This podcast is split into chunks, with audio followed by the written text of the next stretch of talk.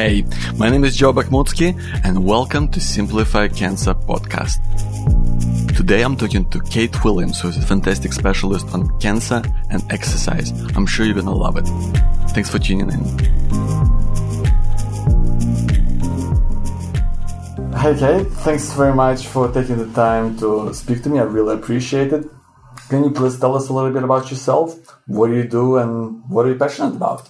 Yeah, sure. Well, um, thanks very much for having me on today, Joe. Um, so, I guess the first thing is um, I'm an accredited exercise physiologist. Um, i have been practicing for about eight years now, um, working with uh, people with a whole range of different uh, chronic medical issues. Um, at the moment, I work at DNA Health Group, which is a uh, private practice um, based in um, Cheltenham in the Bayside suburbs of Melbourne. And about four years ago, I realised uh, that I had a bit of a passion uh, and an interest in um, exercise oncology um, and uh, co founded the Movement Against Cancer program around that time and um, yeah, really sort of specialising a bit more in that area. So um, yeah, in terms of work, that's what keeps me ticking. And I guess personally, um, I love keeping active myself. Um, love my road cycling particularly. Love taking my little dog down to the beach and having a bit of run around. But um, other than that, what am I passionate about? Um, all the all the typical Melbourne things: food and coffee, and yeah. my football team. Which is Hawthorn. Oh, yeah, yep, he Hawks man. Okay, fantastic, Kate. And well, in your experience, like, what are the most common misconceptions that people have around cancer? I mean, is it is it even a good idea to exercise when you have cancer? And and if it is, like, I guess what are some of the benefits of exercise during cancer? Yeah, so I guess um, the, the biggest mis- misconception is probably a pretty obvious one in that it's not that um, people feel that it's not safe, um, which is understandable in a way because historically cancer patients have, have been told uh, to take it easy and rest. Um, and, you know, uh, well, why would someone who feels sick, um, why would they feel that the best thing for them to do is to go and do a workout and kind of spend what little energy they feel like they have right now? Um, but the thing is that we, we certainly have plenty of evidence um, to say that exercise is perfectly safe. In fact, to my knowledge, well, I've never, um, I'm yet to see a study that suggests that um, exercise isn't safe.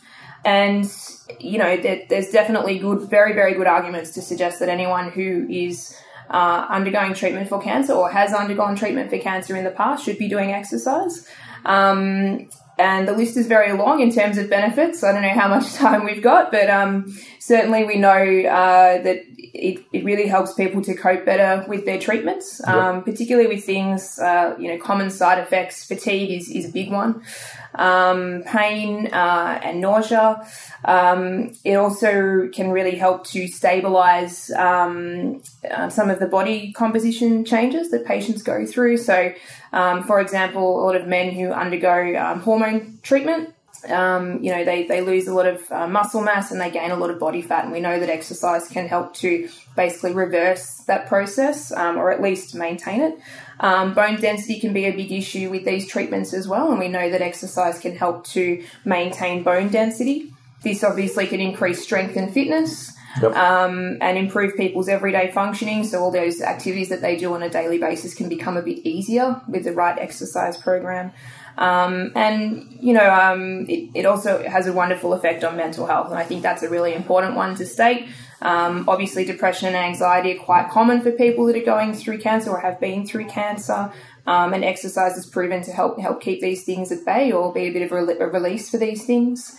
Um, and um, it's really important that we mention as well that it can actually help to improve patients' life expectancy uh, both in regards to the cancer itself, but also for some of the other chronic issues that come from uh, cancer treatments. So, unfortunately, cancer survivors are more prone to things like heart disease and diabetes, and we know that exercise can help keep those away as well.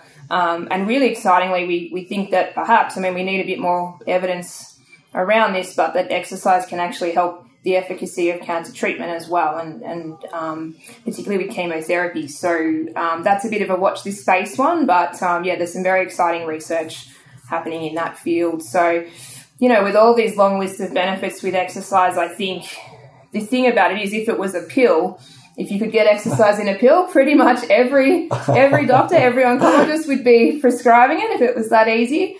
So yeah, I, you know, we really think of it as medicine. Yeah, that's fantastic. I mean, I know that when I was going through chemotherapy, and my oncologist David Pook has recommended me to do walking every single night, even if I was really down, really feeling really flat. I know that that alone has helped me tremendously. Like yeah, like you mentioned, mental side of things, but but also physically, it gave me more energy, and I actually felt better over the long term. So that's so that's really cool.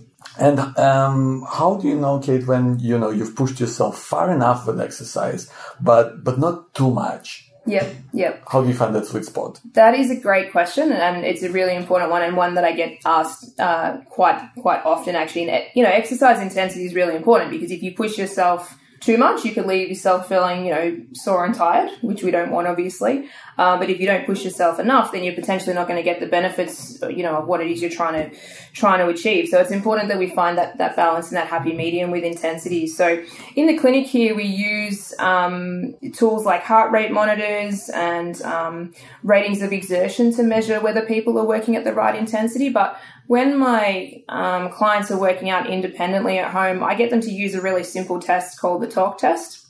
And basically, what that means is um, when you're exercising, so whether you be you know going for a walk or going for a swim or whatever it is that you're doing, um, you should be able to, if you were with someone, hold a short conversation with them.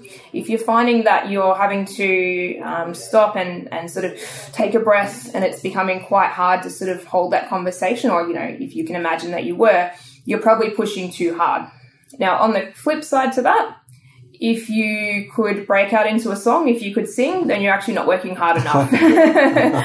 so that's a that's a really good sort of um, basic test that you can use to to find the right um, level of intensity. Well, yeah, that's a great tool. Mm-hmm. And, and is there any specific type of exercise that someone can do right now that will help them deal better with treatment? Yeah, um, look, it's going to be different for everyone. Um, that's a really important thing to say. So, you know, um, as exercise physiologists, we're, um, we very much focused on prescribing exercise for the individual. Um, everyone's situation will be different depending on the type of cancer that they have, um, the type of treatment that they're going going through or have been through, among you know lots of different things. So the exercise that they used to do previously and all of that sort of stuff. Um, and it's important that I say that as well when we're talking about the safety of exercise. That's if it's prescribed appropriately. Um, but certainly one of the best things that people can do is just try and, and continue on with their day to day activities. Um, a lot of people stop these when they're going through treatment, and that can really feed into the fatigue and actually make it worse. So it's important that we try and do those um, keep those going.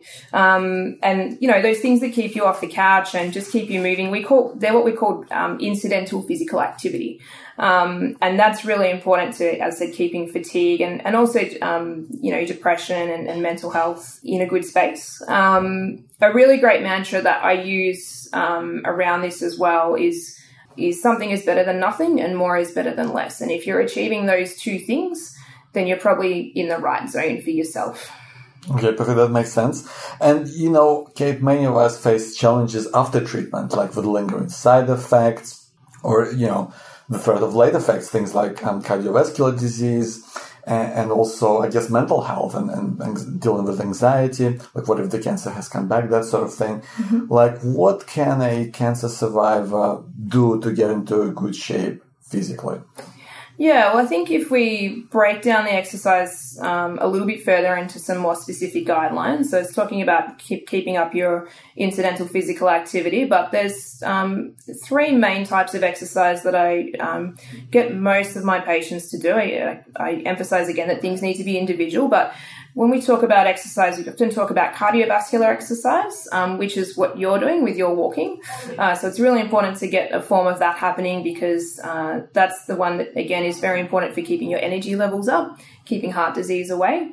Um, the second, the second uh, type of exercise that we prescribe often, and this is the one that actually a lot of people are often missing, is resistance exercise or strengthening exercises, and that's to help you maintain uh, a good muscle mass. Um, so you won't get that from walking, but you can get it from obviously doing things like lifting weights. You don't need to have any equipment. Uh, a lot of the things that you can do at um, at home don't need any don't need any equipment, or you can just use things around the house. But things where you're basically putting your muscles under a bit of stress um, such that they um, they're forced to adapt and to grow to be able to manage that stress on a continuing basis. We know again that those um, exercises are very effective for helping. Um, you know, you stay in good shape, but keeping those those fatigue and those other side effects at bay. Um, and the third type of exercise that we prescribe as well often is some flexibility based exercises and they're really good for keeping you know your joints nice and mo- nice and mobile keeping the limberness in the muscles so reducing some of that stiffness that a lot of people tend to feel as well. Um, and a lot of people already might be doing this through things like yoga or pilates. Um, and it's it's a fantastic form of exercise as well i think just for a bit of um, stress relief and, and good for mental health as well. So there are three types of exercises that you should definitely try and and include in your general routine for, um, as you say, maintaining maintaining shape. Yeah, that's fantastic, Kate. And is there is there any specific type of exercise that someone can do right now that will help them get more energy, maybe lose weight, or maybe they're two, two separate things? um, yeah, it, again, the probably the main two that I would suggest from from those two perspectives. So the combination of the cardiovascular and resistance exercise are going to be very important for both of those things. Um, so you know, if you've got more more muscles there, your body's going to find it um, less taxing and not have to use as much energy to perform a task. So whether that be you know um, picking up pot plants in the garden or carrying the groceries around, you know, you're not going to find that as tiring if you've got the, the muscles and the strength to be able to do that. And likewise, if you've got you know more cardiovascular fitness from doing your walking, your swimming, your cycling, dancing, whatever it is you're going to find it easy to be able to do things throughout your day, and that's not going to drain your energy bank as much. Yep. In regards to weight loss, um, which is you know a, a, different aim, but the the exercise modalities that we would prescribe for that are actually fairly similar. Obviously, diet needs to come into that uh, that um, side of things as well, but certainly resistance training is actually very important for people trying to lose weight as well because uh, lean muscle tissue is what burns fat. So if you've got more of that, that's going to raise your metabolism and, and actually make it easier for you to um, to lose weight, or even it might be just for some people just helping to maintain a healthy weight. Um, so that's a really important point that, you know, if you're just doing some cardiovascular exercise and trying to lose weight to make sure that you're including some, some form of weight training in your week to, um, you know, that's going to be more effective. Yeah, that's fantastic. And and uh, speaking of that, I mean, I know it's a completely different area, and we could probably spend hours talking uh, about that alone. But what, like, what in your opinion are some, you know, specific and, and I guess also realistic things that you could recommend to someone who who is facing cancer?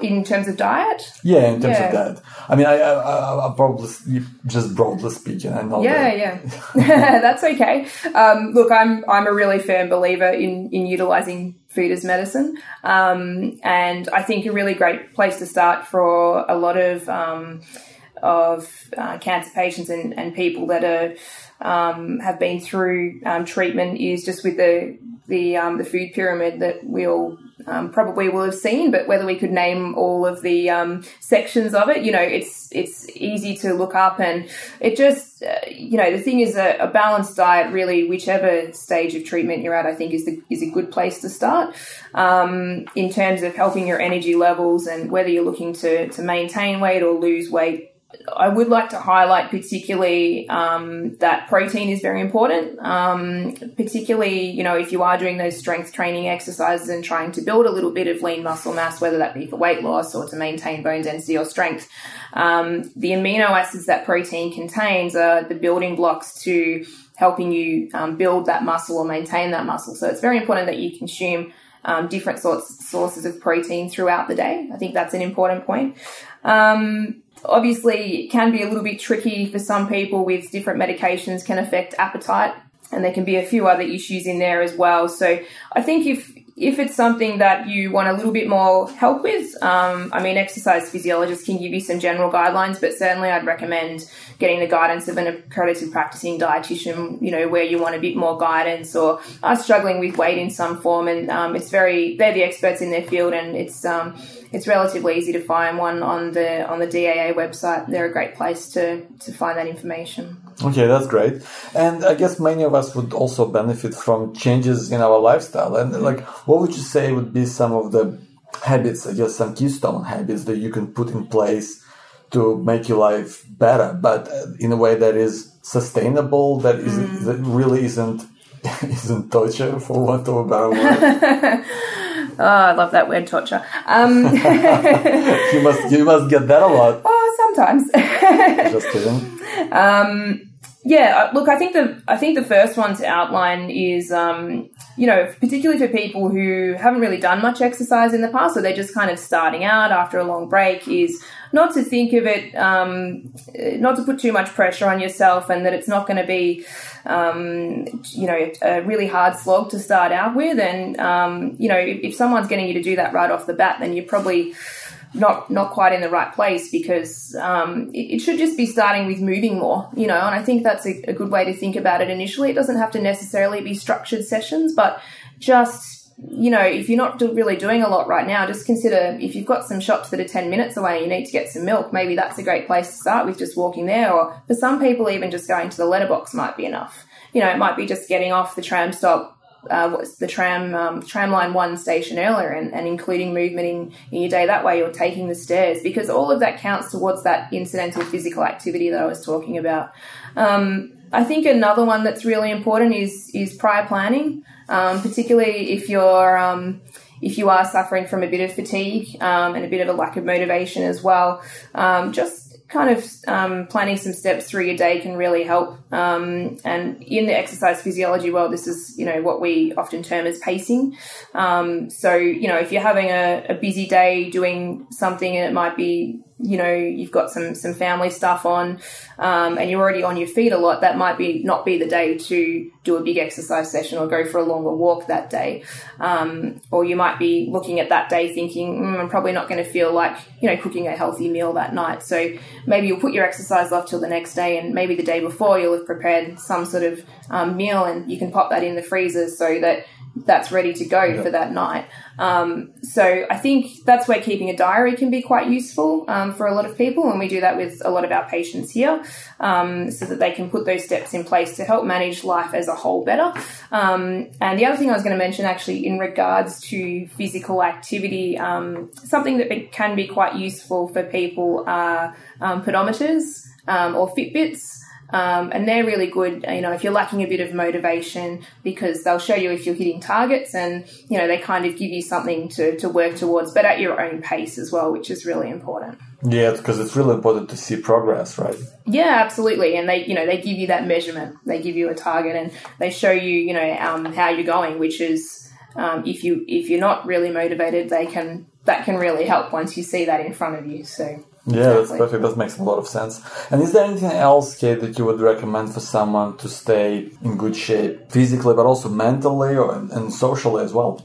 Yeah, um, diet's a really big one, obviously. So we already we already touched on that um, got a lot to do with energy levels and that that um, holistic health.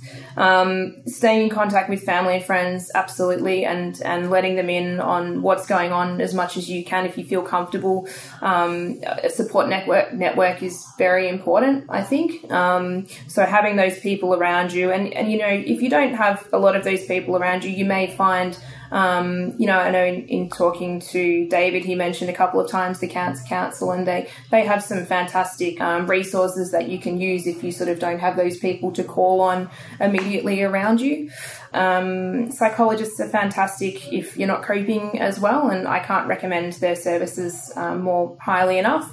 Um, and the other thing that I think um, that is coming to the fore more recently is uh, mindfulness um, which I think maybe touched on with David as well. So um, I haven't seen a lot of research specifically on mindfulness and cancer, but I do have a few patients that have been um, certainly practicing it, and I'm an advocate of it myself, practicing advocate. Um, and certainly they report very positive benefits out of it in terms of managing anxiety, um, and particularly around times of treatment or when they're coming up to scans, it can really help them cope. Um, the research that I have seen does show that it helps um, slow aging down, so that's got to be a benefit for anyone, Absolutely, right? yeah, yeah, absolutely. that's a winner. So yeah, I think again, watch this space. I think that's something that will come more to the fore in some research about cancer. But um, yeah, it's, it's definitely. And if you're interested in it, there's some great apps out there um, that you can just simply download to your phone for free, which um, you can pick it up from those. Oh yeah, that's fantastic. And I guess when it comes to exercise and and also creating healthy habits in general, is that something that people tend to overlook, or maybe you know perhaps it's something that that people are not doing right? I think just on a general level, I think um, often people just don't seek the advice that they perhaps need, or they're too afraid maybe to seek the advice from from different people. So whether that be about exercise, I mean, I know a lot of people um, often they'll come in and say, "Oh, I wish I did this earlier." You know, um, that's a really common one. Um, and I'm, I'm, sure that's not just about exercise, but also diet. Um, you know, if, if they're struggling um, emotionally um, or with mental health, to, to find that support because there are so many sources out there. And I think that's why it's great that you're doing this service for people because it, sometimes it's just that people aren't aware of them. Um, but certainly, again, the Cancer Council is a great place to start in seeking support for whichever of these types of, you know, issues um, that you feel need addressing. You know, there's an expert in essentially everything today. So they're out there and, you know, they're willing to assist, but it's just um, finding the right one for you. But certainly don't be afraid to start with your oncologist as a starting point for asking those questions. You know, if you're wanting to get started with exercise, you know, you can always broach that with them and say, well, who should I see? Or, you know, um, put in place some steps to find, to find an exercise physiologist. Yeah, absolutely. And, and speaking of that, you know, I know you've started your own program called Movement Against Cancer. Can you please tell us a bit more about that? Yeah, sure. So our um, Movement Against Cancer, or, or, MAC, we call it for short, is um, the program that we developed here at DNA Health Group. Um, so completely developed and run by our own accredited exercise physiologists. Um, and basically, it was it um, it came to fruition because we were seeing a lot of people with cancer, and we we just saw this gap in that um, we knew that there were so many benefits for cancer patients um, for them to undertake exercise, but we didn't really um, have any programs for that um, that we knew of. And we thought the process should be fairly similar. My um, my philosophy is that you know there's there's stage one, two, and three programs for people undergoing um, heart uh, that have heart disease or heart issues, um, and the benefits are similar, if not stronger, for cancer patients. So why should there not be a program the same when there's one in two people now being diagnosed with cancer? We feel like this is something we really need. So that's how MAC came about, and obviously through my own interest in on- oncology, um, we see people through any real stage of their journey, their cancer journey, I suppose. So whether that's they've just been diagnosed, um, if they're currently undergoing treatment or even um, a couple of years after treatment, um, the sooner the better though. And our practitioners basically work to determine uh, with these people, you know, what do you want to get out of the program? Um, do they just want to feel better or do they want to, you know, get back to running five kilometers for some people? Um, and then, you know, depending on what those goals are and what their condition is, we can put together an individualized program to help them achieve this. Um, and that can be an involvement in one or a combination of different streams. So we have um, one-on-one sessions with an exercise physiologist. We have um, supervised group classes um, where the exercise physiologist is in the room with the participants the whole time. Um, in those group classes, uh, these people still perform their own exercise program, but they're in there with other people. So that's a you know that's a fantastic social environment. A lot of people enjoy that one.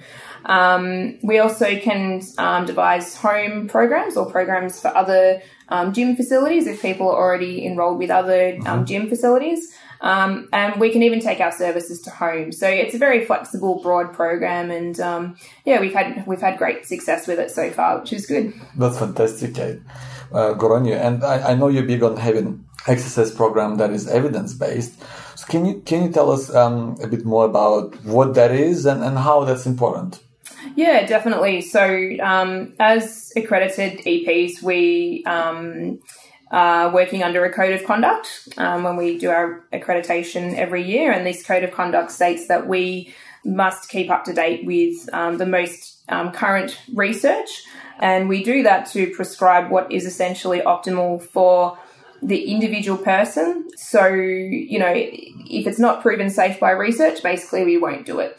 Um, and it's really important that we state that because, um, fortunately, I mean, it's a good thing, but the research, particularly based around cancer, is constantly being updated. You know, there's new stuff happening all the time, which is fantastic, yep. but very much means that we need to keep abreast of it so that um, whenever we see a person, we can definitely say, you know, we can show that, that this works and we can tell you that this doesn't. So we're going to only give you what works. So yeah, it just means that, you know, it's a, it's a sound program all the time. And um, yeah, that, that's how it works pretty much, I guess. Yeah, that's fantastic.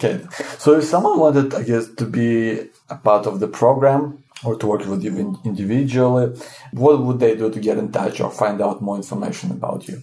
Yeah, so uh, the best uh, the best thing to do is probably to jump onto our website, which is um, www.movementagainstcancer.com.au, um, and our contact number and uh, emails are in there. Um, there's also obviously a fair bit of information about the MAC program on the website. Um, we have Facebook and Instagram accounts, um, which are constantly being updated with um, research articles in relation to exercise oncology. Um, so they're well worth a look if you're interested. Um, but the other thing I'll just mention is because um, hopefully, presumably, you have listeners from all over the place and they're not necessarily all close to us here. Um, that if you're interested in getting in touch with an accredited exercise physiologist, um, you can, of course, ask your oncologist, um, but the other thing you can do is jump onto the ESSA website, so essa.org.au.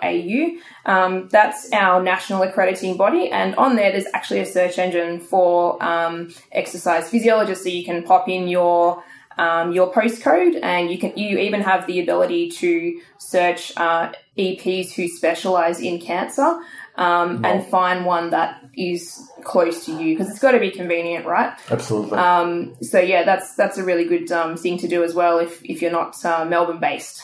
Cool, fantastic. Well, thank you so much, Kate. It's, it's been fantastic. I really appreciate your time. Pleasure. Thanks for having me, Joe.